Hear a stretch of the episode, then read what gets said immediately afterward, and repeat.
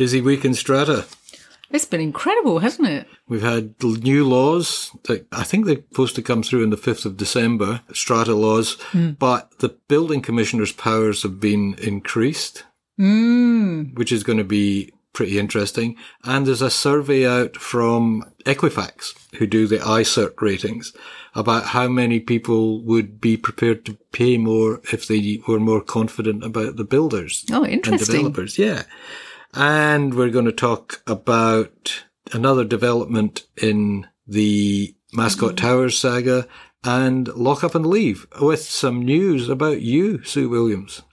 Oh, Exciting dear. stuff. All right, we better get on with it, as we always say. I'm Jimmy Thomson. I write the Flat Chat column for the Australian Financial Review, And I'm Sue Williams, and I write about property for domain. and this is the Flat Chat Wrap.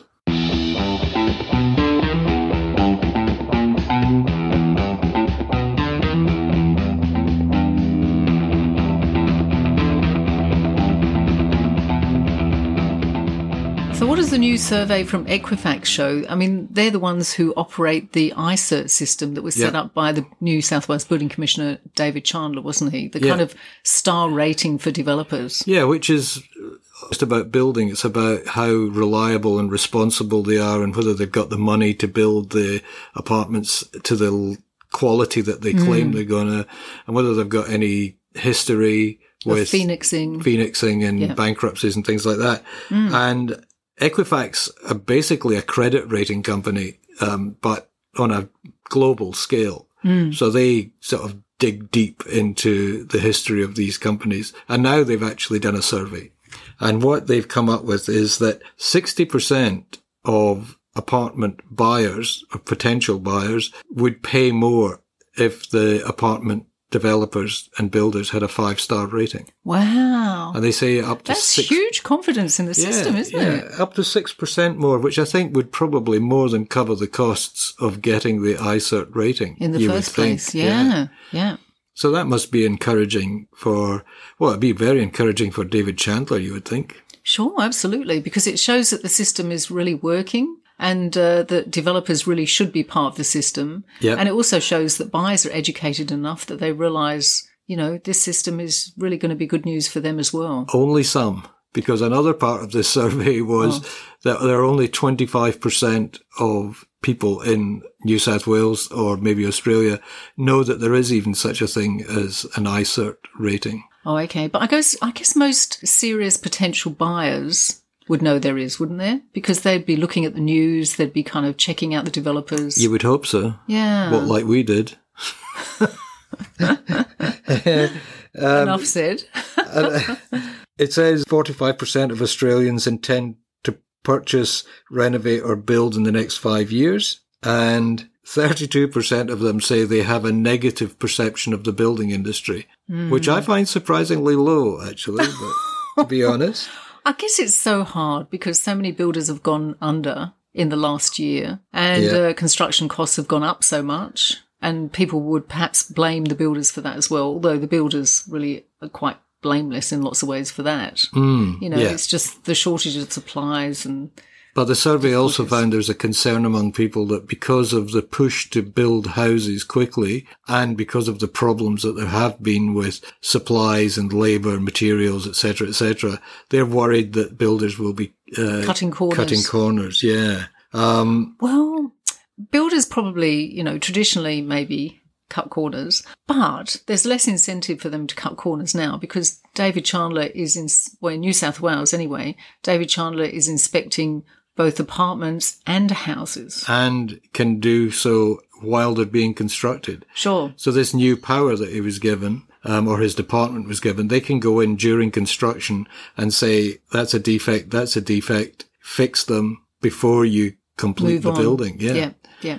Which is, you know, it actually saves the developers money because, Yeah. You know, it Fixing costs- it retrospectively is much more expensive. yeah, about 10 times as expensive because Mm. you've got to pull things apart to put the things back together again. Yes. so basically, it sounds like the population's split in three. There are 30 odd percent of people have a negative view of the building industry and 30 odd percent have a positive view. And the ones in the middle either don't know or don't care. But one in 10 Australians have a very positive view of the building industry. Hmm. I want to meet these people.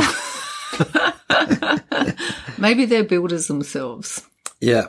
Um, because the building industry does employ an awful lot of people, a, a startling number of people actually. Yeah. And when you're talking about, you know, people in the building industry, you're also talking about not only building houses and apartments, you're also talking about all those people building infrastructure. Yeah. And that's a huge employer at the moment. And school, well, yeah, tunnels everywhere. yeah, that's right.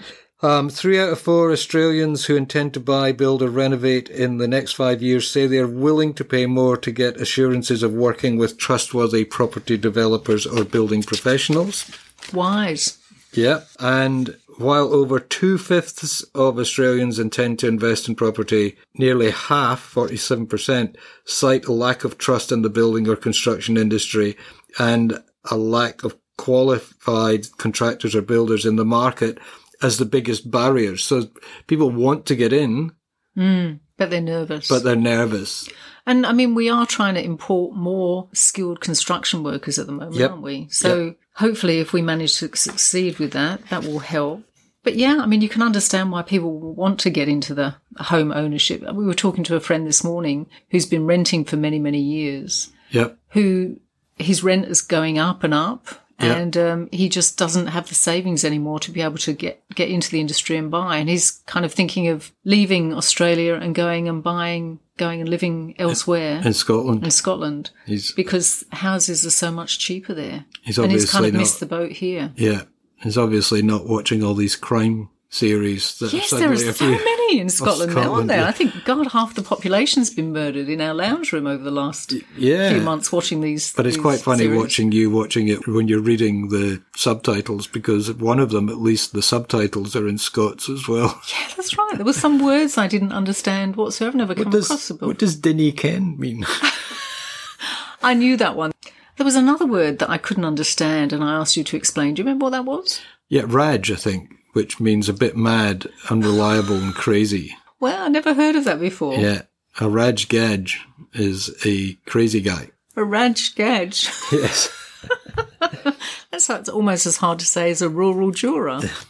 Um, one of the things about renting, though, there was a thing on the radio this morning that there's been studies done that long-term renting actually shortens your life. They say Wow. because of the increased stress. You know, like every twelve months or whatever, you're worried that the rent's going to go up or you're going to get evicted or whatever. Oh my god. and they've discovered it actually shortens. You remember you did that book about DNA, yeah. so it shortens The the, telomeres. Telomeres, yeah. If you're renting for too long. Wow, that is incredible. But I suppose what it actually is talking about is the stress that comes from uncertainty. Hmm. Now, if you had long-term renting in places where you wanted to rent and the rent was controlled, then that would not be an issue. Like in some of the build to rent Yeah. places which are being built now, yeah. yeah. No, so yeah, right. that was quite an interesting aside. Gosh, I mean, I guess in other countries where renting is much more common, I wonder if they suffer from the same uncertainty and problems. and This was in. Britain. This survey was done in Oh, Britain. it wasn't Australia. Oh, Wasn't- that's yeah. reassuring that it wasn't. Oh, I think it'd so be even here. worse here. Well, mm. I mean, in Britain, at least you've still got a decent amount of uh, social housing. Yes, not as much as it used to be, but No, still no. it does exist.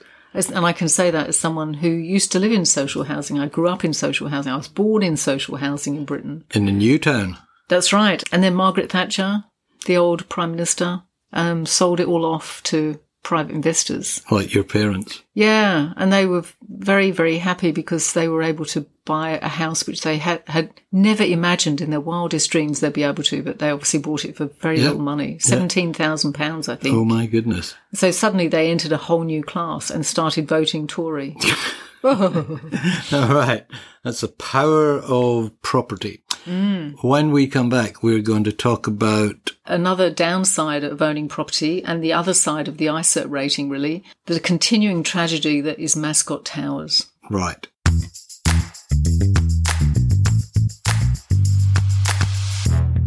And we're back. What's the latest on mascot? So I thought I'd kind of forgotten. I thought, uh, you Oh, know, well, you could be forgiven for, for forgetting in some ways because it's now been going on this saga for five years. wow. And as you know, the building was cracking there was lots of court cases against the developer and then against the developer of the next door building Yeah. who, who the owners blamed. In the end, they, they reached a settlement, they, a mediated settlement, but really, um, all the owners and all the renters, the tenants in the building were evacuated. They haven't been allowed back in. Yeah. And at the same time, they're paying the huge legal costs that they've um, that, that they've earned. Um, they're Incurred. paying that the, you know they've paid for some of the defects to be fixed, but you know the defects are still huge, massive. They're not allowed to live in there. There's been a new court case. Um, the owners decided to try and um, extinguish the strata title Right. so that they could then walk away from the building and start their lives afresh. And you Yeah. can kind of understand that. Yes. But of course, they all have mortgage. Well, most of them have mortgages. Yeah. They also have big outstanding loans from um, Lannock, who- Yeah. who's a strata. One of the two strata loan companies in Yes, Australia. that's right. And they'd borrowed the money for the legal costs and stuff. We should point out that Lannock are long-term sponsors Yeah, of this one of website. sponsors. yeah. Absolutely. So the the judge um, delivered the verdict um, just on Friday. Yeah. and basically said no, they weren't entitled to extinguish strata title because they have all these debts Yeah. remaining. They have to honour their debts. Yeah. So it's really hard for the. I mean, you can understand why the judge would have said that, but um, it's very hard for the owners because you know they've tried lots of things and they're still in this horrendous situation Yeah. of not being able to live there, but actually paying off their mortgages, paying huge interest on all the debts that they've now got, and there's absolutely no end in sight. I was looking at some of the the judgment. I was reading the judgment the other day, which it goes on at great length and in great detail. Um, it seems that the costs that they thought they would incur to repair the building is actually not as bad as they thought it was going to be. But the trouble is, if they're going to raise the money to actually repair the building, they're going to have to take out more loans, Yeah, incur more debt. yeah. There's been a number of suicides at the building. Oh God. Um, there's been a huge number of mental health issues. Right. There's been family breakups, marriage breakups, bankruptcies. Wow. Like these are people at the very end of their tether. yeah. And okay, maybe the building could be repaired for a bit less than originally thought, but how are they going to raise the money for that? And is it throwing good money after bad? And most of them just don't have any money left. What would you see as a solution?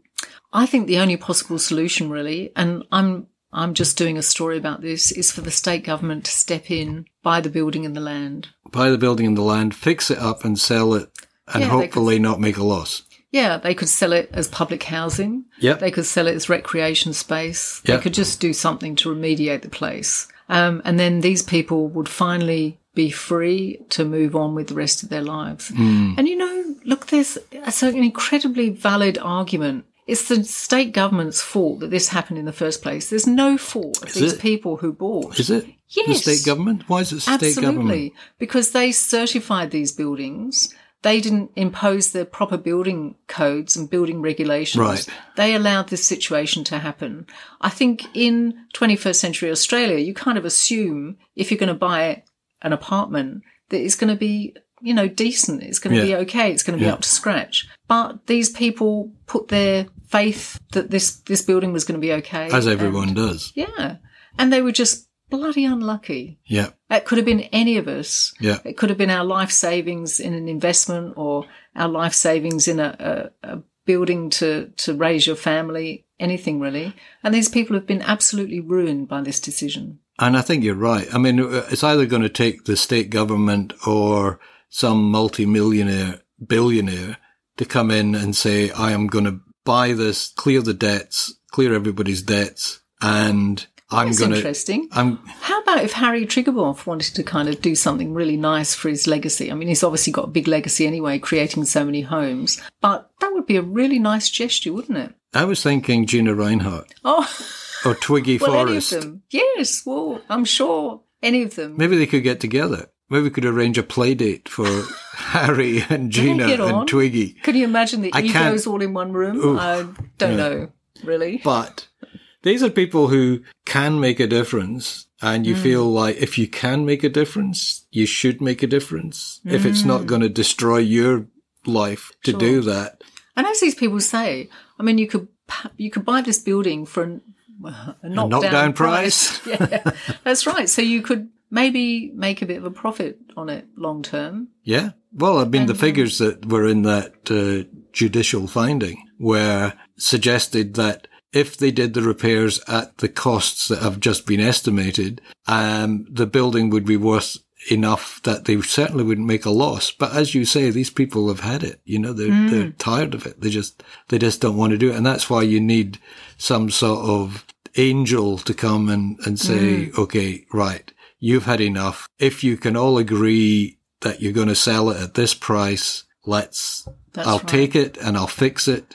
Yeah, and that could be John Minns, or it could be any of those other billionaires you've mentioned. Yeah, exactly. John Minns. John Minns is the strata Premier. commissioner. Chris Minns. There's two Minns. Too many Sorry. Minns. Chris Minns, the premier. Yeah. Yep. Yeah, he's already cutting back on infrastructure, so I don't think we can expect to see that anytime soon. When we come back, um, David Chandler and his new powers. Maybe Yeah. you'll be able to tell us a bit, bit about that. Okay, that's after this.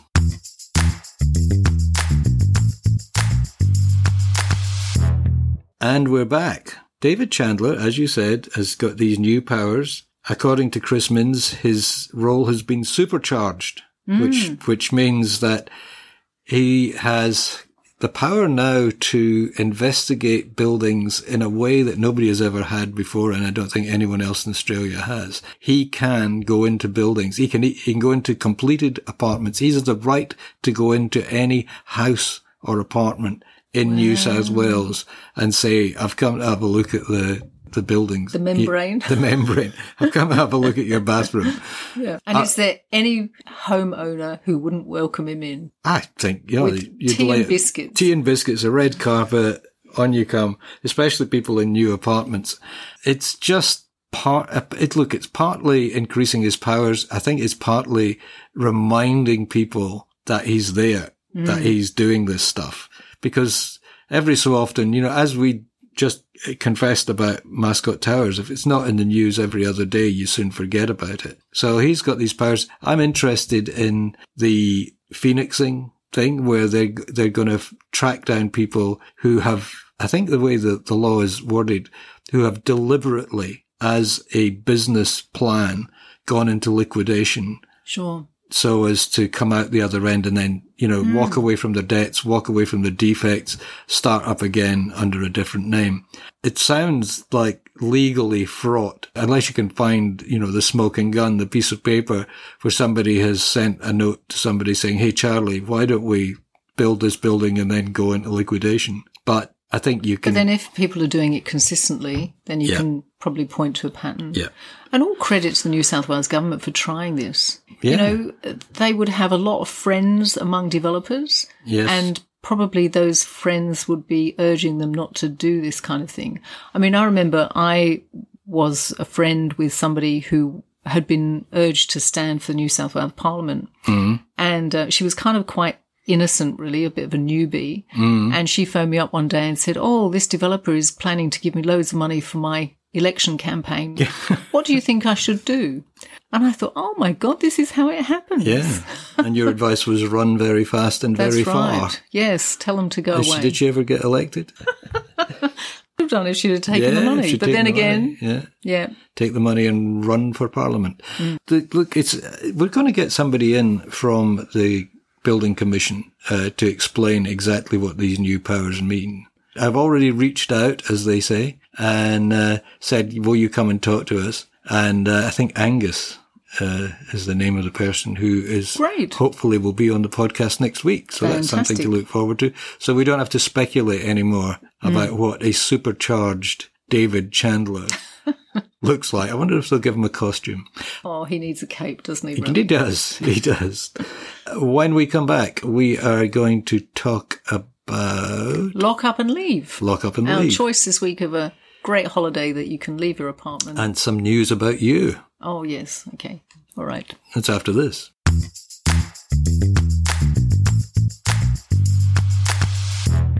Okay, Sue, tell us. You had a bit of a pleasant surprise during the week.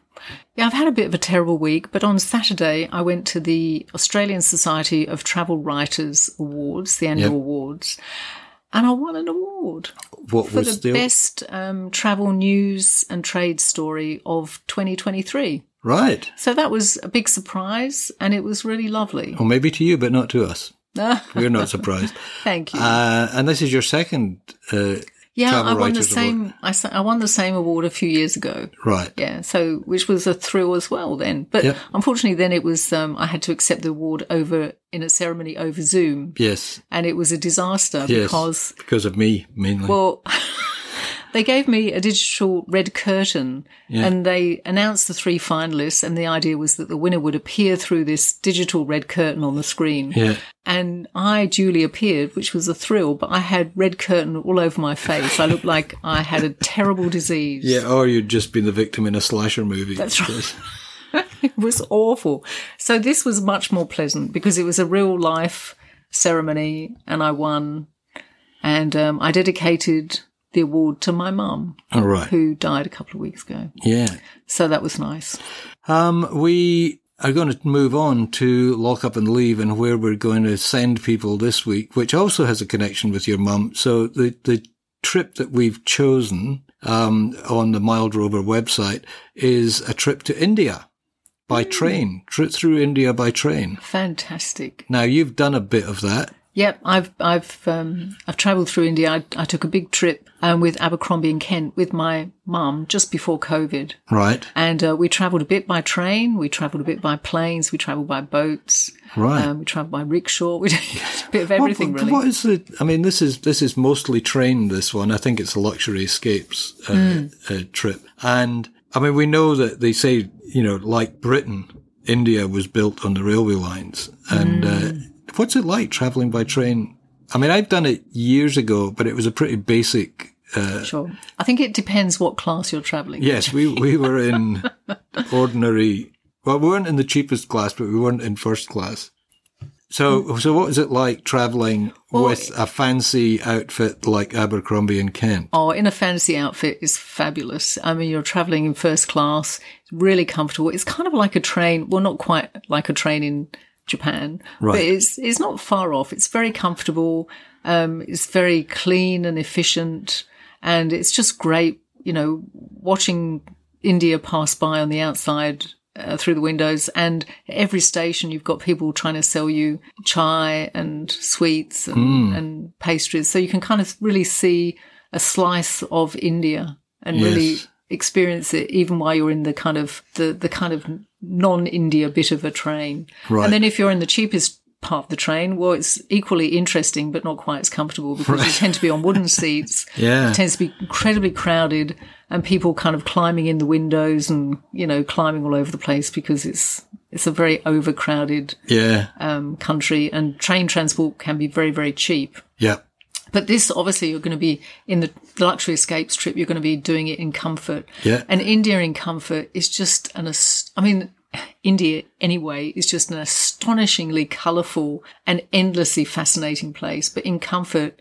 it's kind of even better. they do It's luxury quite well. Oh, they do. I mean, the palaces that you can stay in, the amazing colonial old hotels, Yeah, the fabulous sights. I mean, even places like Varanasi on the Ganges, where you kind of go out on a boat and you watch the funeral pyres. I mean, it can be quite challenging.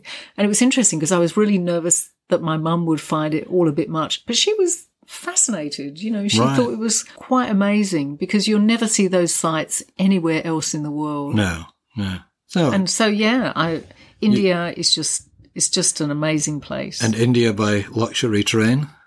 yeah, Yeah, perfect. sign us up. Anytime. Yeah, okay. all right. Well, thanks, Sue. Thanks for all of that. Congratulations again on your award. We will be running this Sue's award-winning story in Mild Rover, and you will also find the link to the trip about train travel in India there. Um, you're off to Lithgow tomorrow. I'm stuck in here editing this podcast. Um, uh, we need to get it done. All right. Thanks for listening. Thank you very much. Bye. See you next time. Bye. Thanks for listening to the Flat Chat Wrap podcast. You'll find links to the stories and other references on our website, flatchat.com.au. And if you haven't already done so, you can subscribe to this podcast completely free on Apple Podcasts, Google Podcasts, Spotify, or your favorite podcatcher. Just search for Flat Chat Wrap with a W, click on subscribe, and you'll get this podcast every week without even trying. Thanks again. Talk to you again next week.